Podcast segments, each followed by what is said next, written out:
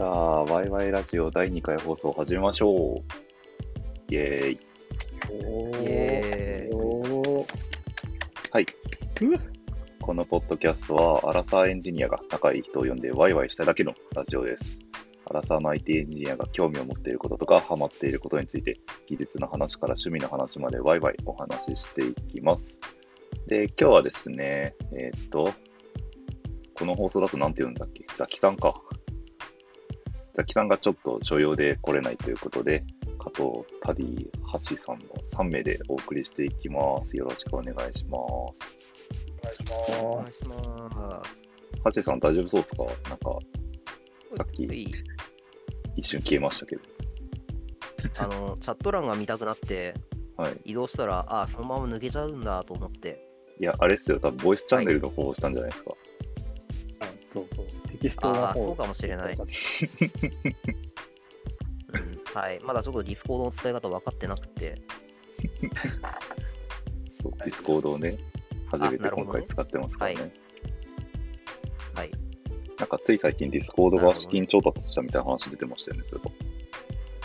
えー、そうそう。ちょっとしたんですかなんか1億4000万ユーザーだかなんだかに行って1億円調達みたいな。ユーザーじゃないかなんだっけ？忘れちゃった。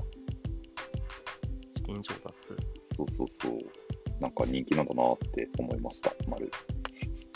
人気があることはいいことや。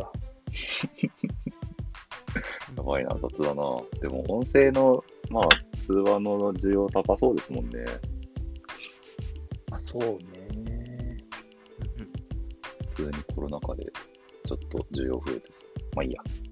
はい。えっと、前回放送が自己紹介会っていう感じで、まあそれぞれなんかどんなことやってるみたいな話をしまして、でも、もう年末だねっていうことで、今回は年の瀬トークっていうことで、今年1年をなんとなく振り返ってみましょうっていう感じです。でこ多田さん、今年はどうでしたか？どんな1年でしたか？う。今年は、僕、毎回、はい。毎回じゃない毎年なんか一個挑戦するっていうのを人生のテーマにして、えー、今年は転職をするっていうのを年始に決めてたんで、う。あ、そうだったんだ。それは叶ったかなっていう感じはありますね。うんうんうんうん自分がやったことないことを1個以上やるみたいな、はいそれができたんで、私はまずそれが良かったなって感じ。そうか今年の7月 ?8 月くらいでしたっけ？転職。9月1日から今の会社で働いてます。9月か。そうかそうか。そうですか。結構キャリア的には SI 側からね、ガランと変わるわけじゃないですか。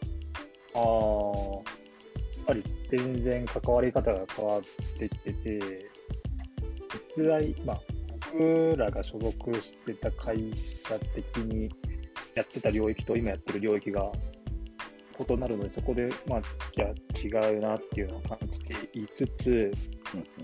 スタートアップの会社なので、はいはい。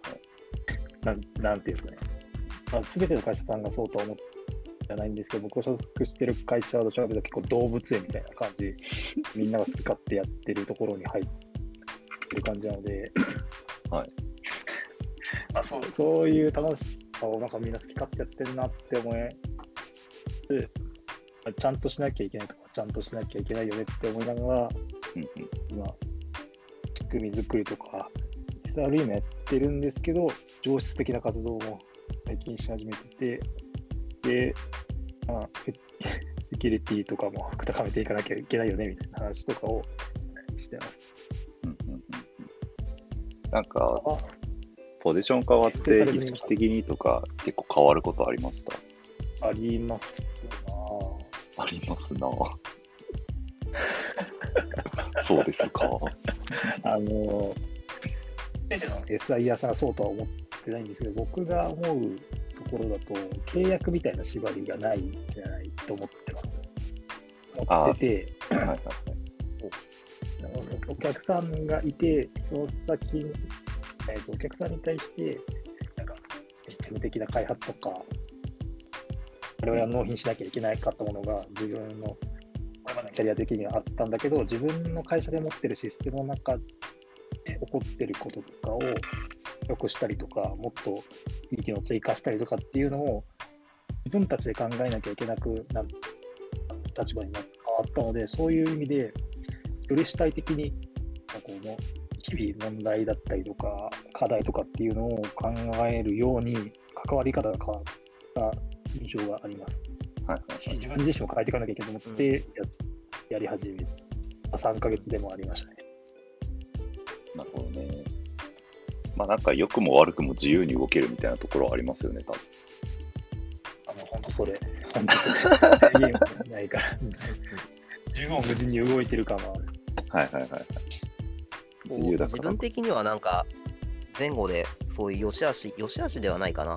なんかどうです？この SI にいた頃はこういうの好きだったけどみたいなとかってないですか？やっぱり動き方全然違うと思うんですよ。それぞれのなんか環境でいいとこ悪いとこあると思ってて。はい。なんかはい。えっそのと、多田さん的にはそのこっちここではこういうのが良かったなみたいな。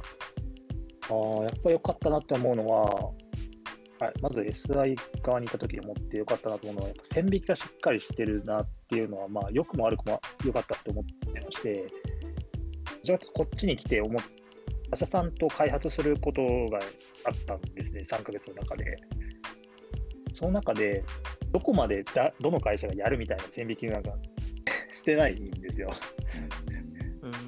ざっくりここはやるけど、ここから先は誰がやるとか、運用は誰がやるとかっていうのとかを、役の中で取り決めてなくて、でまあ、開発し終わったのをうちで巻き取ろうみたいな、あ開発し終わったコードをうちで巻き取ろうみたいな話をつい先日やったんですけど、その時にも、納品物とかありますかって言ったら、そんなのないですとかっていう話とかで今作ってもらったりとかしてたりし、とか、なんか運用、うちがやるつもりなんですけど、貸し契約とか、なんかそうそういうのありあありますかみたいな話聞いたら、まあ、基本、う開発会社が自分自身で運用するつもりだから、そこら辺の契約上はありませんみたいな。まあなんか今までなかったのが、こう、ざっあなんていうんでしょうね。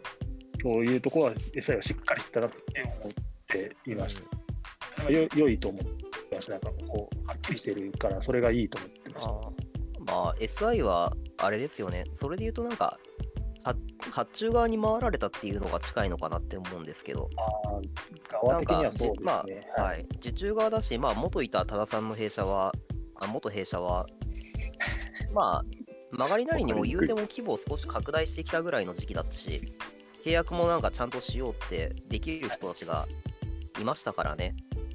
なんか、ドベンチャーだった時期も、まあ一応私はかろうじて、いや、うん、ベンチャーだった頃知ってますけど、当時の契約もまあ、やっぱり、その今の多分多田さんの環境に近いものがあったと思いますよ。な なんか、あーやっぱその会社のステージによるんだろうなっていう感じはしてます。なんかその契約受ける側にしても、その、とりあえず案件が欲しいみたいな感じで、うん、なんかいろんな、いろいろ後から見るとカオスな契約を巻いてたりすることがあったと思います。なんかそういう契約はなんか見た覚えがあるんで、今の、まあ、私の今の弊社では、なんか、会社のステージかなっていう感じもしなくはないですけど、でもやっぱ立場が変わったってことも大きいんですかね、きっと。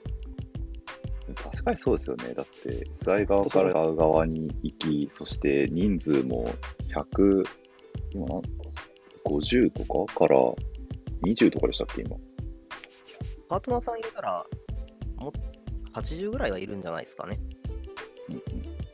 あーだから、6分の1とか7分の1ぐらいの組織に移ってるし、エンジニアのサイズも10人以下みたいなところにいるから、まあ、それは全然うんステージがそもそも違うよねっていうのは本当その通りだと思います。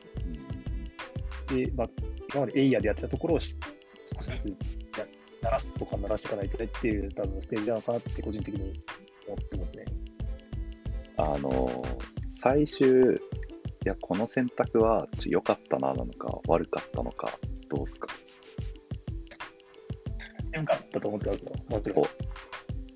また、楽しんで。いいっすね。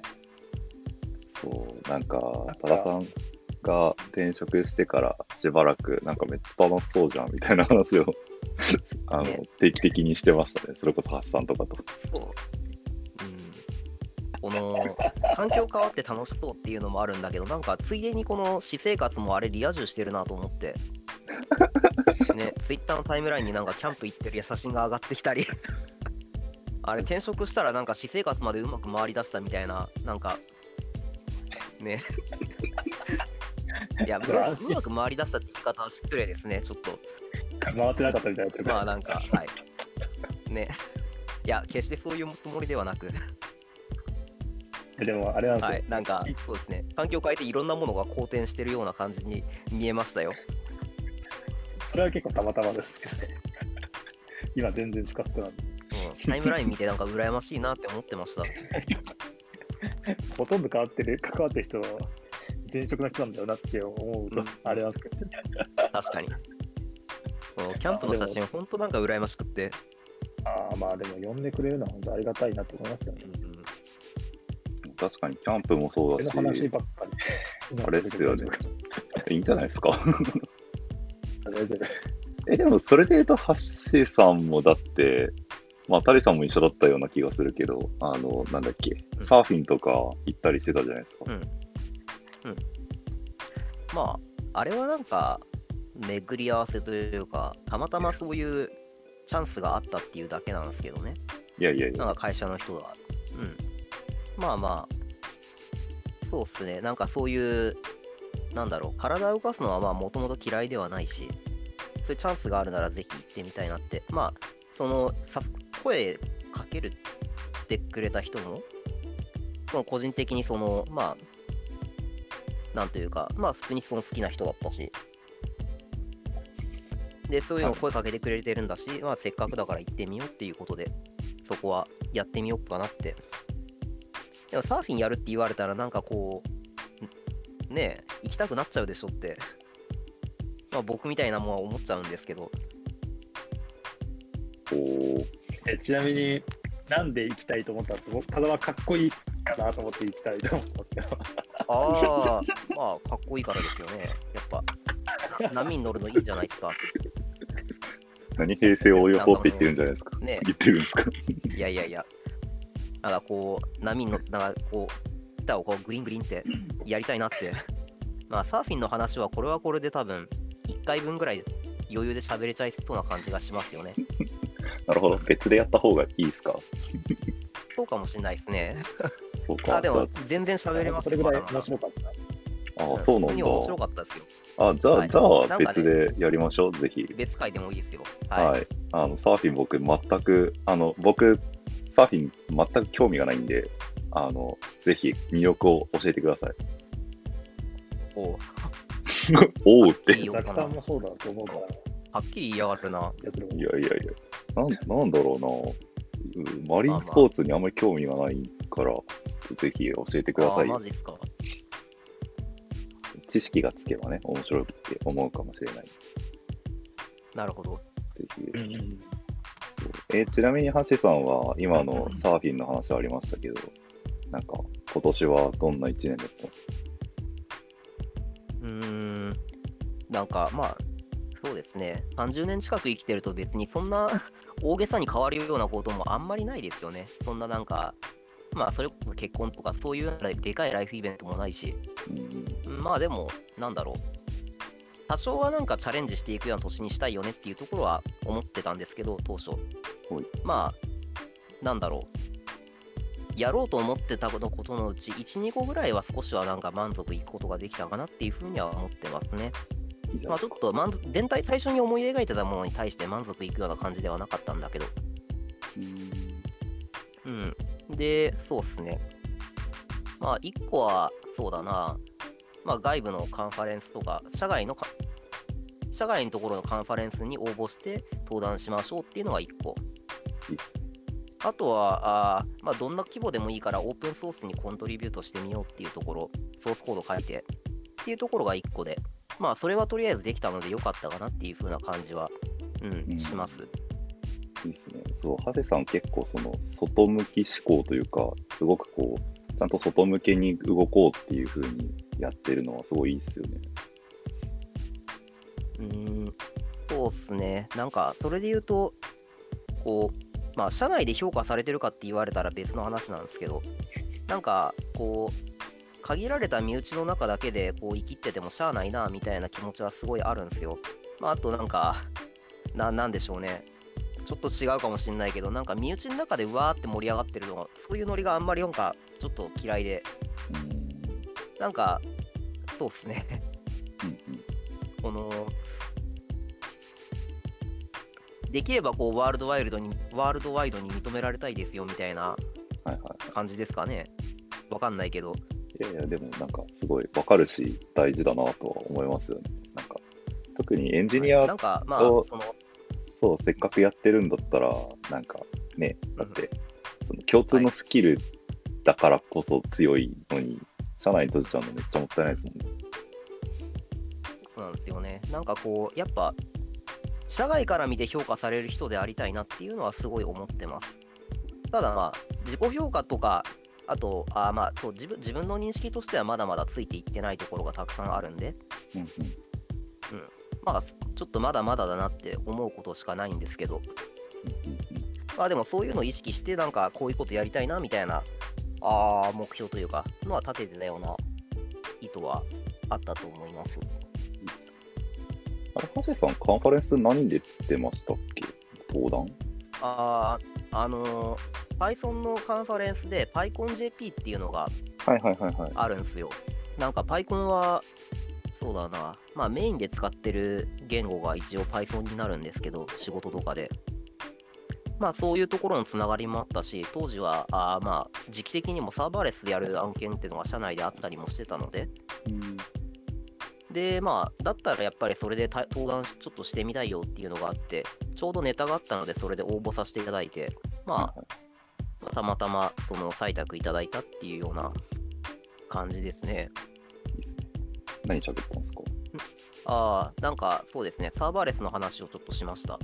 えっと、そうだな、なんかサーバーレス、自分がやってる身としては、この、ハローワールド的な記事はいくらでも転がってるんだけど、その次に何すればいいのか全然わかんねえわっていうのがあって、その、入門書をやったけど、その後じゃあどうやって作っていくんですっていう、うーん、そうっすね、なんだろう。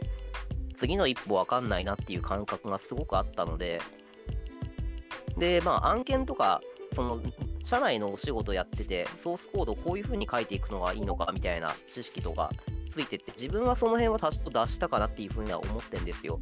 ただまあ、多くの人にとってはそうじゃないだろうなっていうのはすごく思ったので、うんうん。だったら、まあ、それをネタに発表できるんじゃないのっていう、まあ、その共有できるものがあるんじゃないかっていうことで、ちょっと出させてもらったっていうような、そういうネタでやってました。はいはいはい。なるほどね。いや、わかるな、その、世界にご挨拶をした後の次の一歩が何も出てこないっていうやつ。うん。なんすかね、なんかそれは結局、その、なんだろう、ベストプラクティスとか、そういう、その、あ、そういうものじゃないんですよね。なんか、それこそ泥臭いところというか、教科書的なところじゃないと思ってるんですよ。その欲しいのは。こういう風に書くもんなんだなみたいな感覚とか。うんうん。なんか、あれですよね、こう一なんか種の型というか、その、まず、この形で開発をしていこうのベースというかが、その、チュートリアルだけやってても、細かい設定値とかの部分で分かってこないから、うん。なんかそ、そこさえできちゃえば、あとはカスタマイズでしかないから、細かい部分はどんどん積み重ねていけるんだけど、ままずそこの部分が出来上がらないといけないっていうやつですよね。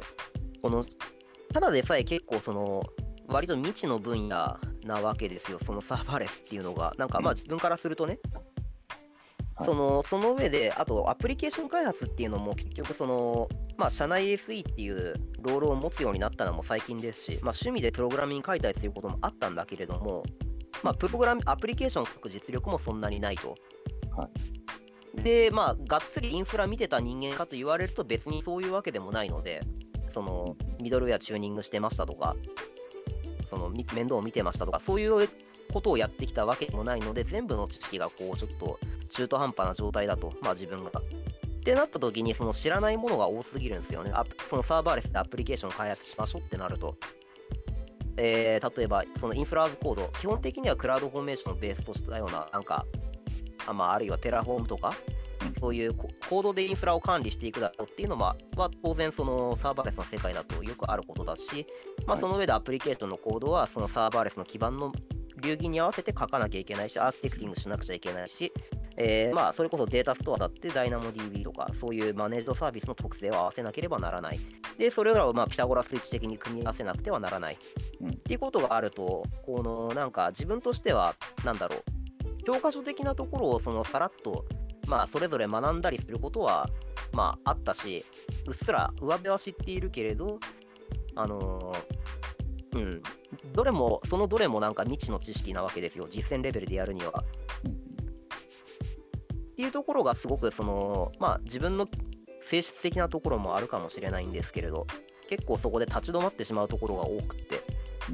結構困ってたんですよね。で、その中でその実際のソースコードっていうのをあの仕事の中で触れていくことで、ちょっとそれがその前に進んだっていう感覚があったので、はいはい、まあ、そういう経験がすごいちょっと自分の中ではそのすごく大きい一歩だったっていうのがあったんですよね。まあ、だったらそれがなんか、まあ、同じように役に立つ人がいるんじゃないのっていう風なのはありました。ここまで喋ってきてと思ったんですけど、今年というトピックで喋ってるのに、コロナのこの字も出てこないのすごいなってまあ、ぶっちゃけて言ってみたいなのはそうなんですよね。なんか、うん、意外とあのリモートで働けちゃうエンジニア、仕事上そんな困ってないみたいなところありますよね。お互い、まあ、てか、ここにいる人たちはみんな職場柄とか仕事柄っていうのもあるけれど、リモートでも成り立つような人たちが多いんじゃないかなって思うんですよね。会社的にも多分そこら辺、まあ、その、普通にシフトしてるようなところだし、あれかな、でもなんか多田さんあたりは割とリモートでもいいんだけど、その、まあ今、その、なんだろう、自分がジョインしたしてから日が浅いみたいな時期的なところとかで対面の会話を大事にしてるってところがあるのかもしれないですよね。多田さんのところも別にリモートはやろうと思えばできるんですよね。あ、できますね。うん、なんですけど、なんだろう。自由にこの日リモートですっていう感じではないです、今の仕組み上は。はいはい、週に1回だけ、なんかこう、1日リモートを推奨するみたいな日があるみたいな感じなので、うん出社するのが、まあ、はい、のルールですね。なんか、人数が少ないと、フェイス2フェイスでコミュニケーションを取っていた方が物事が進みやすいのかなっていう感じはすごくあって、なんか、はい。うん、役員とか、まあ、他の現場のメンバーも、なんか、どちらかというと対面が多い感じはする雰囲気ありますね。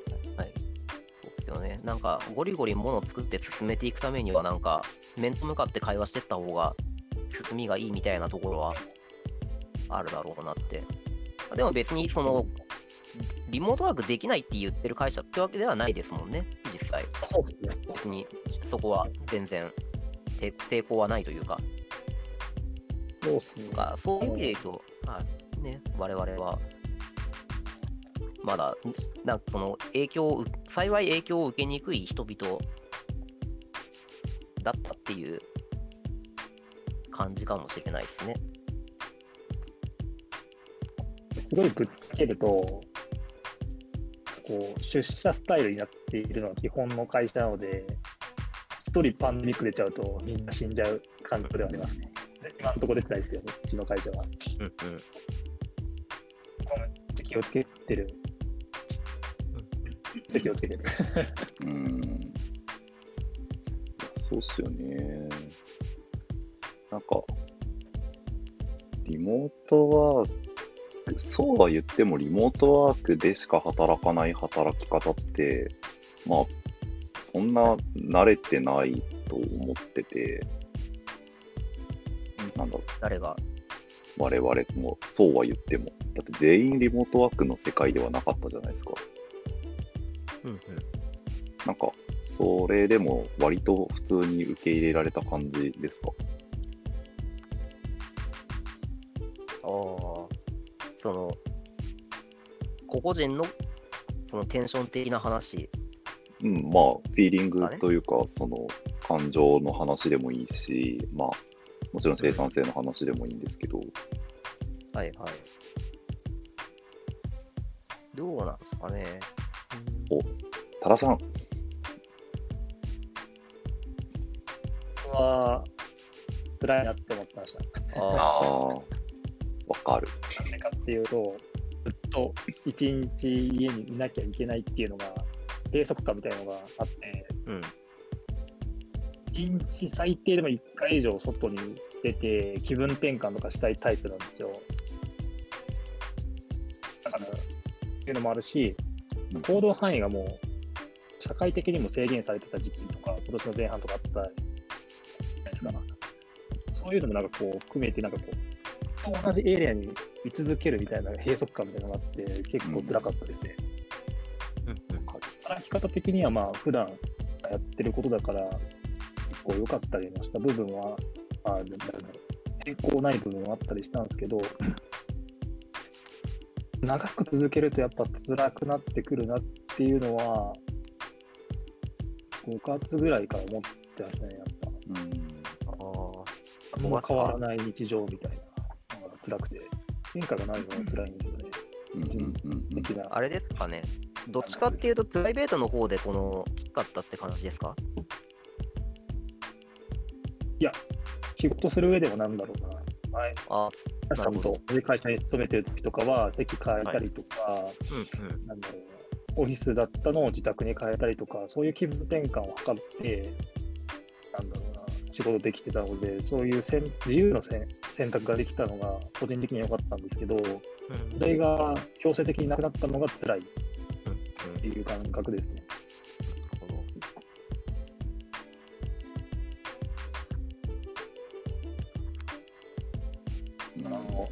感想でした。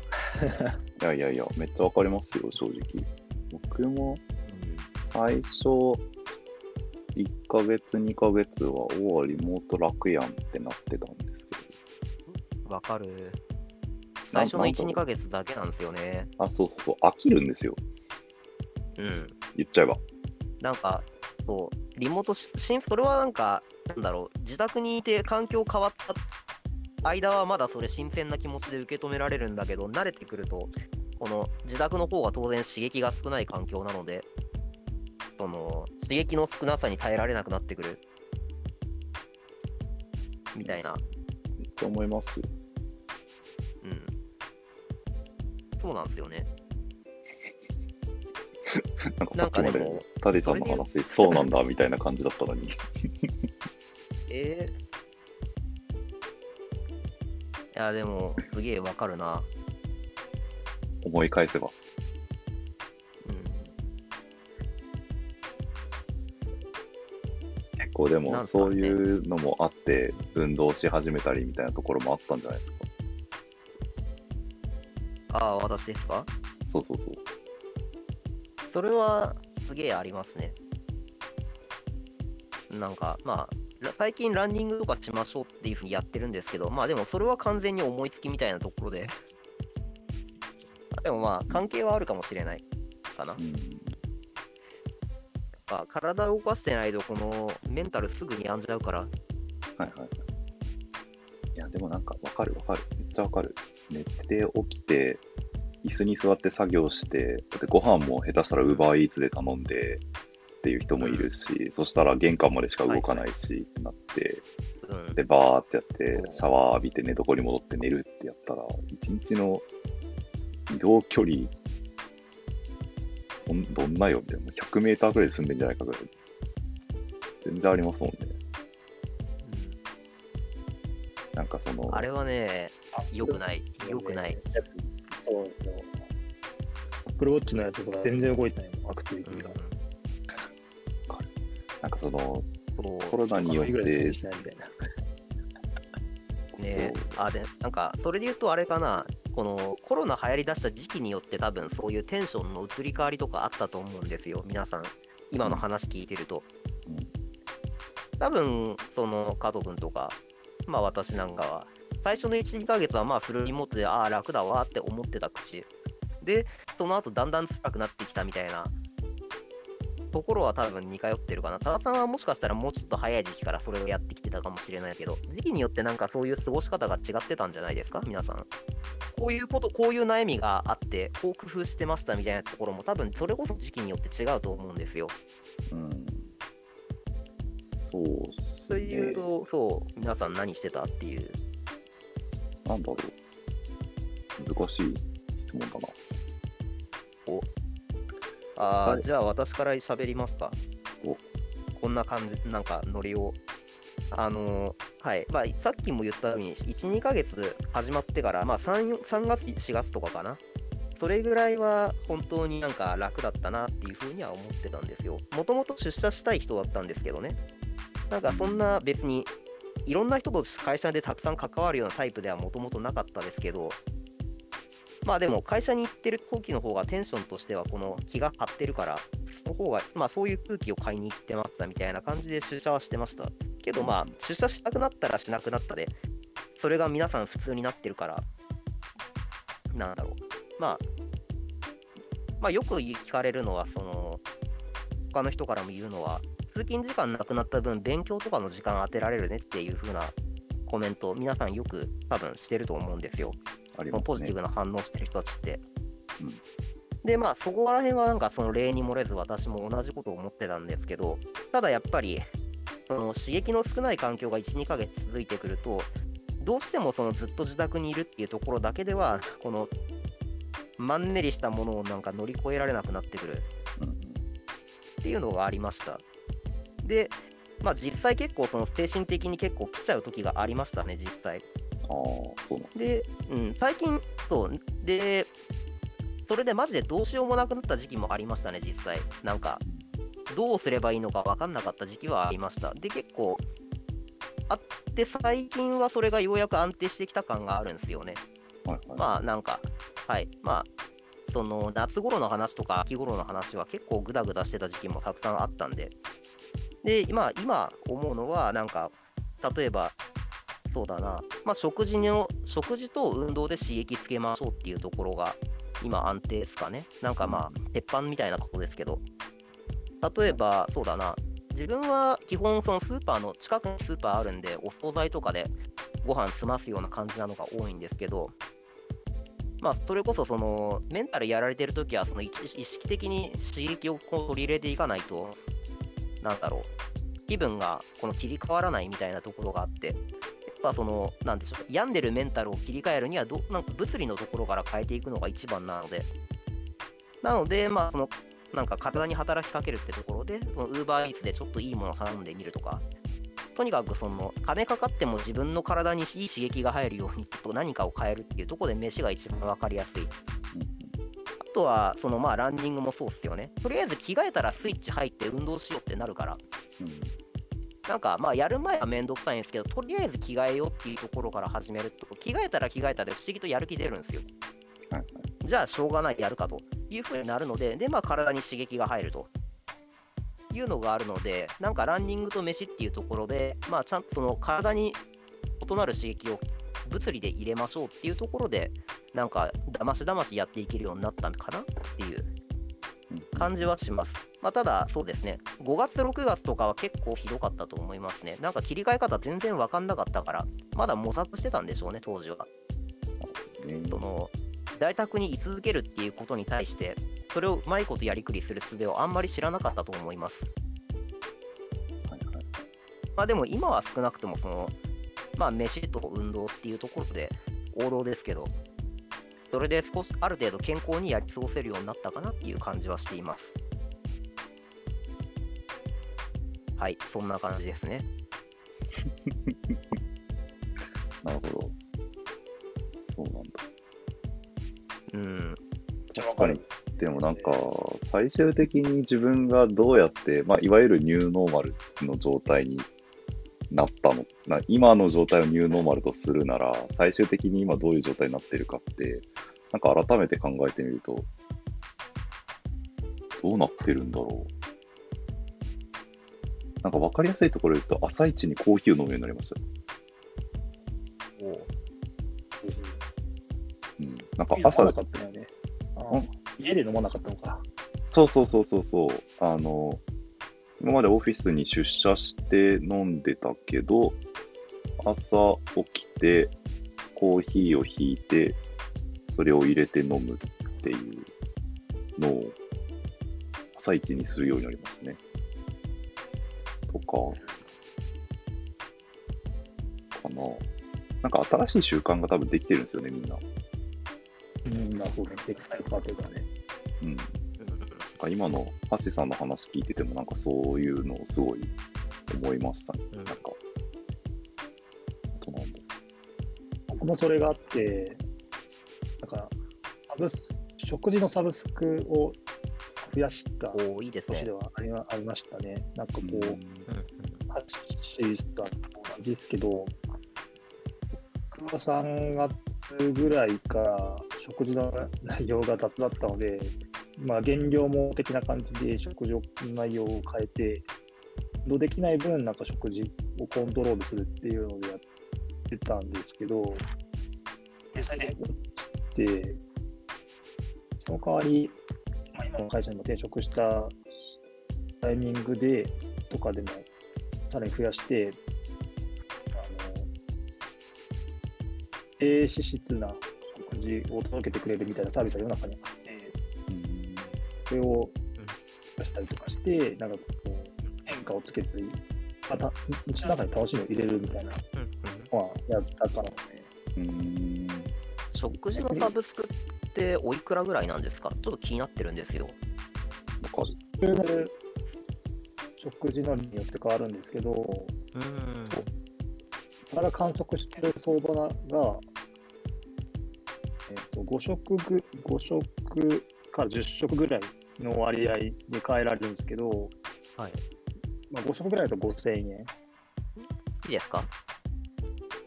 えーっと、確かそうですね、その、そうっすね、そうタイミングを選べられ選選べて、価格はただ一緒だったんですけど、まあ、5えーなるほど。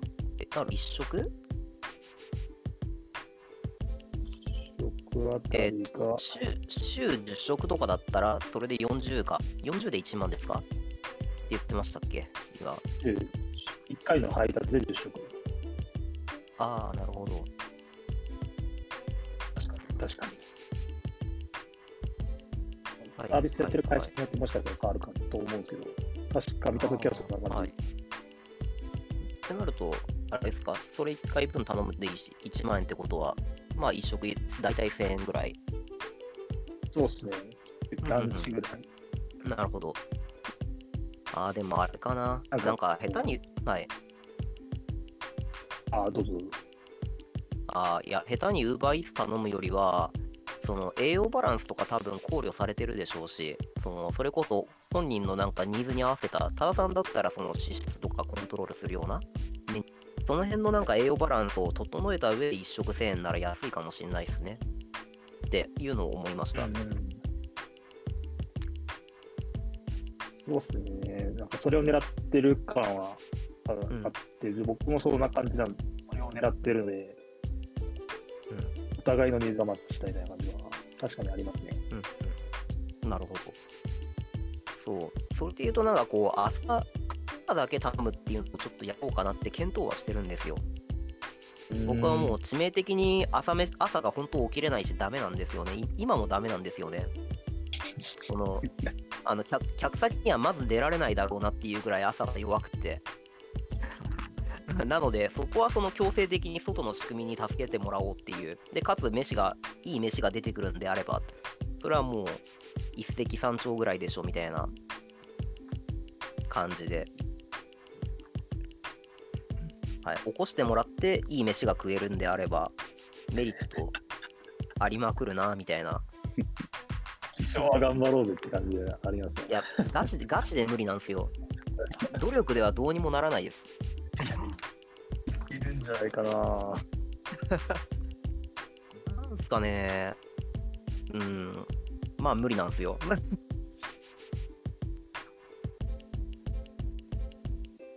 はい。まあだから、それはそうですよ。なんか努力、自分の努力でどうにもならないから、なんか他人他人から仕組みになってもらうみたいな、なんか、はい。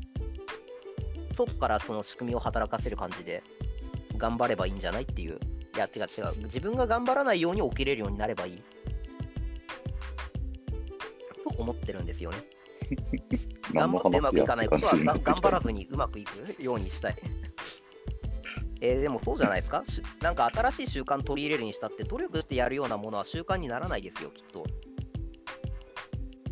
でもそうだ、そうだ、そうだ。それこそ、橋本さん、今年、その、 Finish Side Project ってずっと社内でやってるじゃないですか。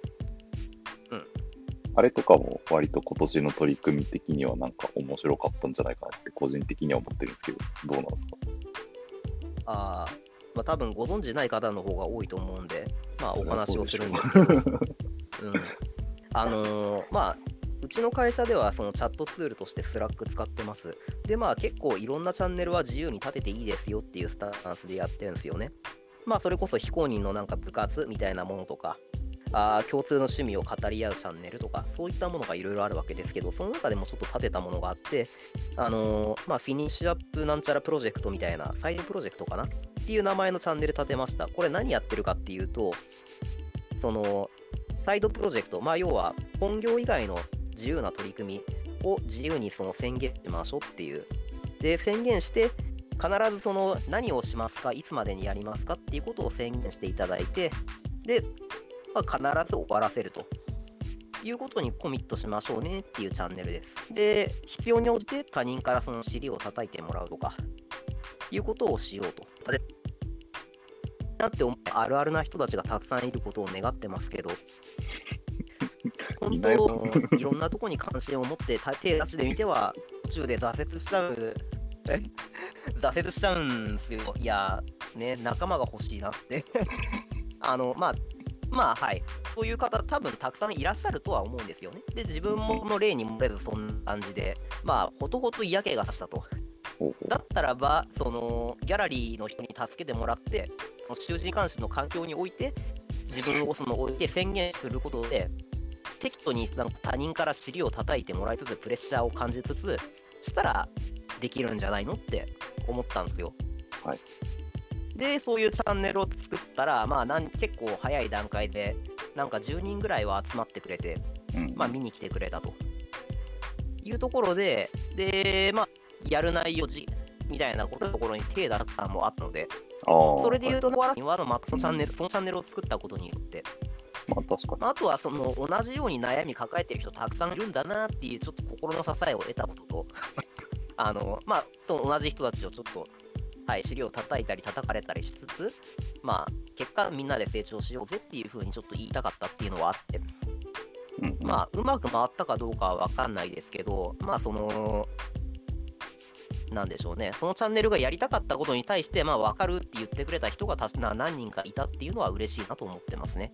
うん普通にうまくいったって言っていいんじゃないですかそう。言ってもらえると嬉しいけれど、うん、なんかあの取り組みはいいなって思って僕も見てました。見てましたし参加してました。あそうですね、割と早い段階で来てくれた気がする。まあ、もうちょっとなんか盛り上がっていきたいかなっていうところと、まあ、ちょっと自分も、なんだろう、もうちょっとなんか、欲張っていきたいなっていう感じはしてるので、こその今年のあの達成度合いに比べ比べて、うんうんなので、来年はもうちょっとなんか仕掛けていきたいなって思ってて、その尻を叩い、無理なく尻を叩く仕組みが実現すればいいなと思ってます。あと、ちゃんと目標がなんかいい感じに立てれるようになりたいねっていうことが。うん、でもわかる、なんか、いや、あのチャンネルすごいいいなって思うけど、なんか、仕組みにはなってなくて、個人の自助努力がちょっと可視化されたっていうのが多分今だと思ってて、なんかも。もうちょいこう、いい感じの仕組みが欲しいですよね。こう、叩い、しそれこそケツ叩いてくれて、なんかちゃんと最後までいける、このチャンネルに参加すれば、あなたのサイドプロジェクトは終わるのだ、みたいなやつ。あ、うん、そう、あ、わかる。うん。なんか、そうなんですよ。そうなんですよ。それは本当にコメントの通りで、なんか、い俺にもやれるんじゃないかという期待感を持ってチャンネルに入っていただけるようなところにしたいなっていうのはあります。そうですね。来年の課題ですね。うん。うん。そう、まあ、なんか、その同類、ちょっと同類の人たちと一緒にこう、一緒に上がっていきたいなと思ってますよ、私は。もう手出しては挫折しちゃう人々と一緒にね。まあ、あるあるだしな。ねいや、まあ、いい年なんだから、その自分のやりたいこと、やれることを見極めて絞れよというご指摘もきっとあるかもしれないんですけどね、ごもっともだと思うし、ちゃんと絞れる人はすごいなと思うけど、まあ、できないので、現状。まあ、だったらせめて、なんか、やりたいなと思ったことは、コミットしてやりおせるようにしたいじゃないですか。うんうん。そうそう。すごいなと思ってて、なんか僕はどちらかというと社会の人でそういうコミュニティに入れてもらってて、毎月自分がチャレンジしたいのを宣言して、それに対して中で教えましょうとか、結果どうだったんですかみたいなことを、コミュニティ内で盛り上がりと、そこでのなんで、なかなか社内でできてるのはすごいいいなと思いますね。まあ、社内だからやれてるっていうところもあるかもしれないですね。お互いなんか空気感知ってるし、多分まあ、多分私のプラみたいなものも多分皆さんご存知だろうから、なんかまあ、好き勝手喋れるみたいなのはあります。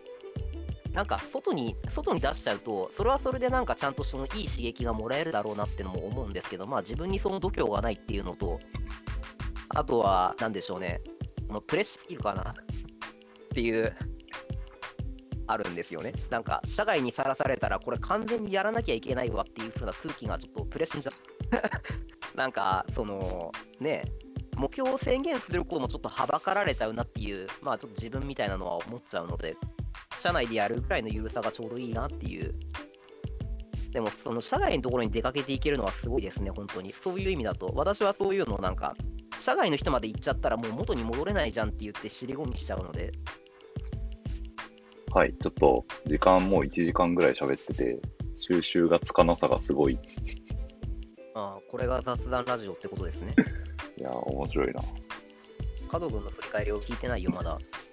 そういえば。ああ、僕ですか？こっから、こ後半も後半よ。っから喋っちゃいます？まあそこはちょっと一応そういう回ですし。今年ね、うーん、なんだろうな。まあ、転職こそしてないものの、結構大きくロールが変わった年ではあるなぁとは思ってて、あの、まあ、ずっと、インフラエンジニアというか、まあ、サーバーサイドのエンジニアっていう方が近いような気がするけど、Python 使ってラムダ書いたりとかっていうのをずっとやってたけど、今年からすごくこう、あの、教育とか発信みたいな方に、こう、方向性がガラッと変わってきて、まあ言っちゃえば新規事業の部署にいるっていう状態になったので、あの、その状況下でのコロナ、超辛かったですね、正直。っていうのは、なんかすごく今年思うことかな。それはフロントに出られないとかそういうことですか？それともなんか物理的に機会が減ったとかですか？案件とか仕事としての。えっと、もちろん仕事的な難しさもいろいろありましたよ。その、教育っていうことをするときに、やっぱ直接喋れるかどうかって結構大きいんで、うん。あの、特に初心者に向けて喋るってなったら、やっぱ直接喋って伝えられる情報量と、その、はいネットワーク越しでカメラ越しで喋る情報量って全然違うから、うんっていうのももちろんあったし、いや、なんか純粋に新しいことをやるのに、この動きづらい状況つれっていう、その、なんだろう、精神的な部分は結構大きかったですね。なんか。不透明さしかないこの世の中よみたいな一年でしたよ。ああ仕事が減ったとかではなさそうですね。なんかそのよくあるのは、あの SI 我々のような SIR だとお客さんの予算の都合とかあるじゃないですか。ココロナがあって業績がまあそのいいところばかりではないから、とまあうちに発注してくれるお客さんも煽りを受けてる会社さんたくさんいらっしゃるし、でプロジェクトがそのなそもそもちょっとペンディングになっちゃって案件が減るっていうことが結構よくあったと思うんですよ。それで言うとなんかその仕事の機会が減ったかっていうとなんかそこはあんまり影響を受けてなさそうだなっていう印象がちょっと今の話だとあって。まあ、別に、純粋にその進めやすさみたいなところだったのかなって。ああ、だから、なんだろう。もちろん事業的な内容のいろいろもありましたし、じゃあ、案件数が増えた減ったっていう話で言うと、うんと、コロナ初期とかはずっとない時期が続いてましたし、その教育とかっていう内容で言えば。だから、うん全然それはそれで問題だったし大変だったんだけど、なんか、なんだろうな、働き方と働く内容が同時に変わったのが結構大変で、その、内内容が今まで全然やったことがないことで、で、それに取り組む方法も、そのリモートで、あの直接喋れない状況でっていう中でやんなきゃいけないっていう、片方が決まってればまだそっち足場足場にしながら、もう片方の変化を頑張って追従していこうとできるんだけど、なんか両方変わっちゃうと何も固まっているものがないみたいな。もうなんか、信じられるのは俺のパソコンの物理的な質量だけみたいな、なんかそういう状況になってきて、なんかすごい大変だなって思ってました。なるほど。まあその中でなんか、さらにハンで抱えてると、なんかうわーってなるものがあるんだろうか、やっぱり。なんかね、大変、大変、うん、なんだろうな、うん、疲れ、疲れるなって思ってました、途中まで。ああ、なるほどね。変数が多すぎて疲れるっていう言葉が一番しっくりくるのかもしれない、今の、うん、そう気分的な。今年ね、疲れる年でした。なんか、すごく疲れる年だった。まあ、もうさすがに10月ぐらいかな、になってきたら、あの、もう上、その変化し続けてる状態にもう慣れてしまってくるというか、まあもうなんかうん何も固まらないんだ、仕方ないっていう気持ちに、なんかこう、ちょっと悟悟りを開いた感じですね。悟りを開いてからは。生活が楽になりました、ニューノーマルに。ニューノーマルになりました。っていう年だったかな。そうですね。まあ逆に言うとでも変化に対するレジリエンスというか、なんかその変化する状態になれるという意味では、まあすごく体制が多少ついた年だったかなっていう気がしますね。ああ、素晴らしいですね、それは。羨ましい。その鍛えようと思って鍛えれるようなものではないですからね、そういうのは。いや、本当そう、それはそうだと思いますね。いまだにスピード感を求められてわちゃわちゃ変更がひたすら続くみたいなのに対して、全くストレスがないわけではないので、なんか、そのストレスを抱えつつでも動かなきゃみたいなのの中で、とりあえず一歩歩くみたいなことを慣れたみたいな感じかうんうん。なな。でしたね。この目に見えやすいスキルではないかもしれないけれど、うんなんなんだろうな、まあ、まあよく言うけど、不確かなものがすごくこの多い世の中で。まあでもその中でもなんかちゃんと一歩踏み出せるっていうのは、なんかメンタル的なところも含めて、なんでしょうね。まあ、得得しづらいし、説明もしづらいけど、明確にスキルだよなっていうふうには思うんですよ。うんうんそういうのをなんか必要に迫られてかもしれないけれど、まあ、疲れ疲れながらかもしれないけれど、なんか、その、手応えを得たような感じが、とても好ましいなって思いました。はい、ありがとうございます。感想。感想。ちょっと綺麗に締めようとしてしまった。いや、よかった。ハセさんに好まれる1年を遅れて僕は満足です。はい、まあそんな感じですね。なんか、来年どうしたいみたいな話をちらっとします。まああんまり長くするとあれだから、ちょっと、ひと一言ぐらいで。どうだろう。タデさんどうですか？僕から言っていいですか？どうぞどうぞ。どうぞ。やっぱ僕、生涯通じて、過去よりも未来をよくしたいと思ってるんですよ。だから、今年できなかったことを来年できるようにして、はより新しい課題にやっていきたいって思ってますね。ざっくり。いろんな挑戦を続けたいみたいな。うんうんうんなるほど。た来年も1個何か決めるんですよね、きっと。これをやるって。また来てますね。はい。まだ候補はないんですか？候補というか、いくつかえー出ないことがあるので、それはもう決まってて、お何か決けるやつもつけてやっていくなるほど。ね。はいまた年始にその話もしましょうかそ。うですね。楽しみ、た楽しみな話が一個あるんで、本 え、あれですか？ねあれですか？当。あれ、あれ。あれか？何それ？何それ？何それ？いや、めっちゃいいっすいやっよ。ぱこれ、年、これ年越さないとは話せないな、これ。いやいや、待ってくださいよ。なんかお俺だけ知らない感じよ。まあまあまあまあ。いつかわかることですよ。あ、すごい気になっちゃうじゃん。いやいやいやでも本当個人的にすごい嬉しかったことが、はい本当今年や、本当にあって、それがまあ年明け以降でちょっと発表できないんで、なるほどね。はい年明けでお願いします。はいはい。祝福の準備をしておけばいいわけですね。何かしら。お願いはい。さんは来年どうしたいですか？来年ですかね。そうっすね。まあ、やっぱり新しいことにチャレンジしたいなっていう気持ちは変わんないですよね。うーん。まあ、あと、そうだな。今年は生活習慣が変わったっていうところの、まあ、その外外の環境変わったことにいろいろ引きずられたりもしたんですけど、まあ、よりその自分のせその気象能力のなさが このあったなと思ってたんですよ。全然本当マジで朝起きれなくて、ガチで迷惑かけるレベルで起きれるんですよ。今もそうなんですけど。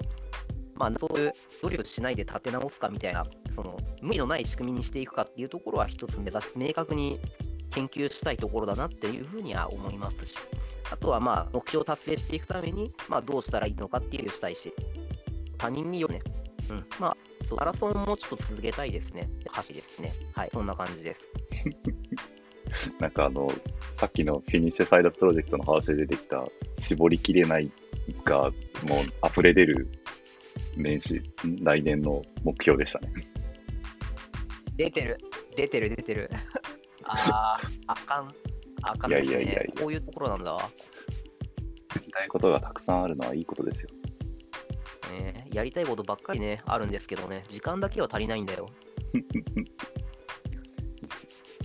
まあでもなんかハーフマラソン走ってるハチさんを応援しに行きたいです。マジか、応援してよ。応援しに行きますよ。ポッドキャストで行きましょうか。していきますよ。何？実況でもしてくれるの？まあ、あ、今、来た来た来た来た、うわーで終わりそうな気がしますけど。そうだね。だからラジオでマラソンを実況するっていうのはどれぐらいなんだろうね？そのむ難しさ加減が分かんないけど多分難しいと思うよ。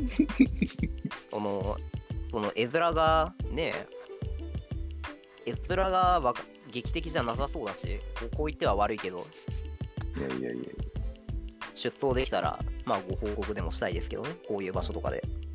ぜひぜひはい。楽しみにしております。はい。鳥は？鳥はとか言わない。そうですね、来年か。えっと、とりあえず来月から僕はつくばに行くので、新しい土地で楽しく過ごせればいいかなって感じですね。転勤？転勤ってあ、転勤じゃない、転勤じゃない。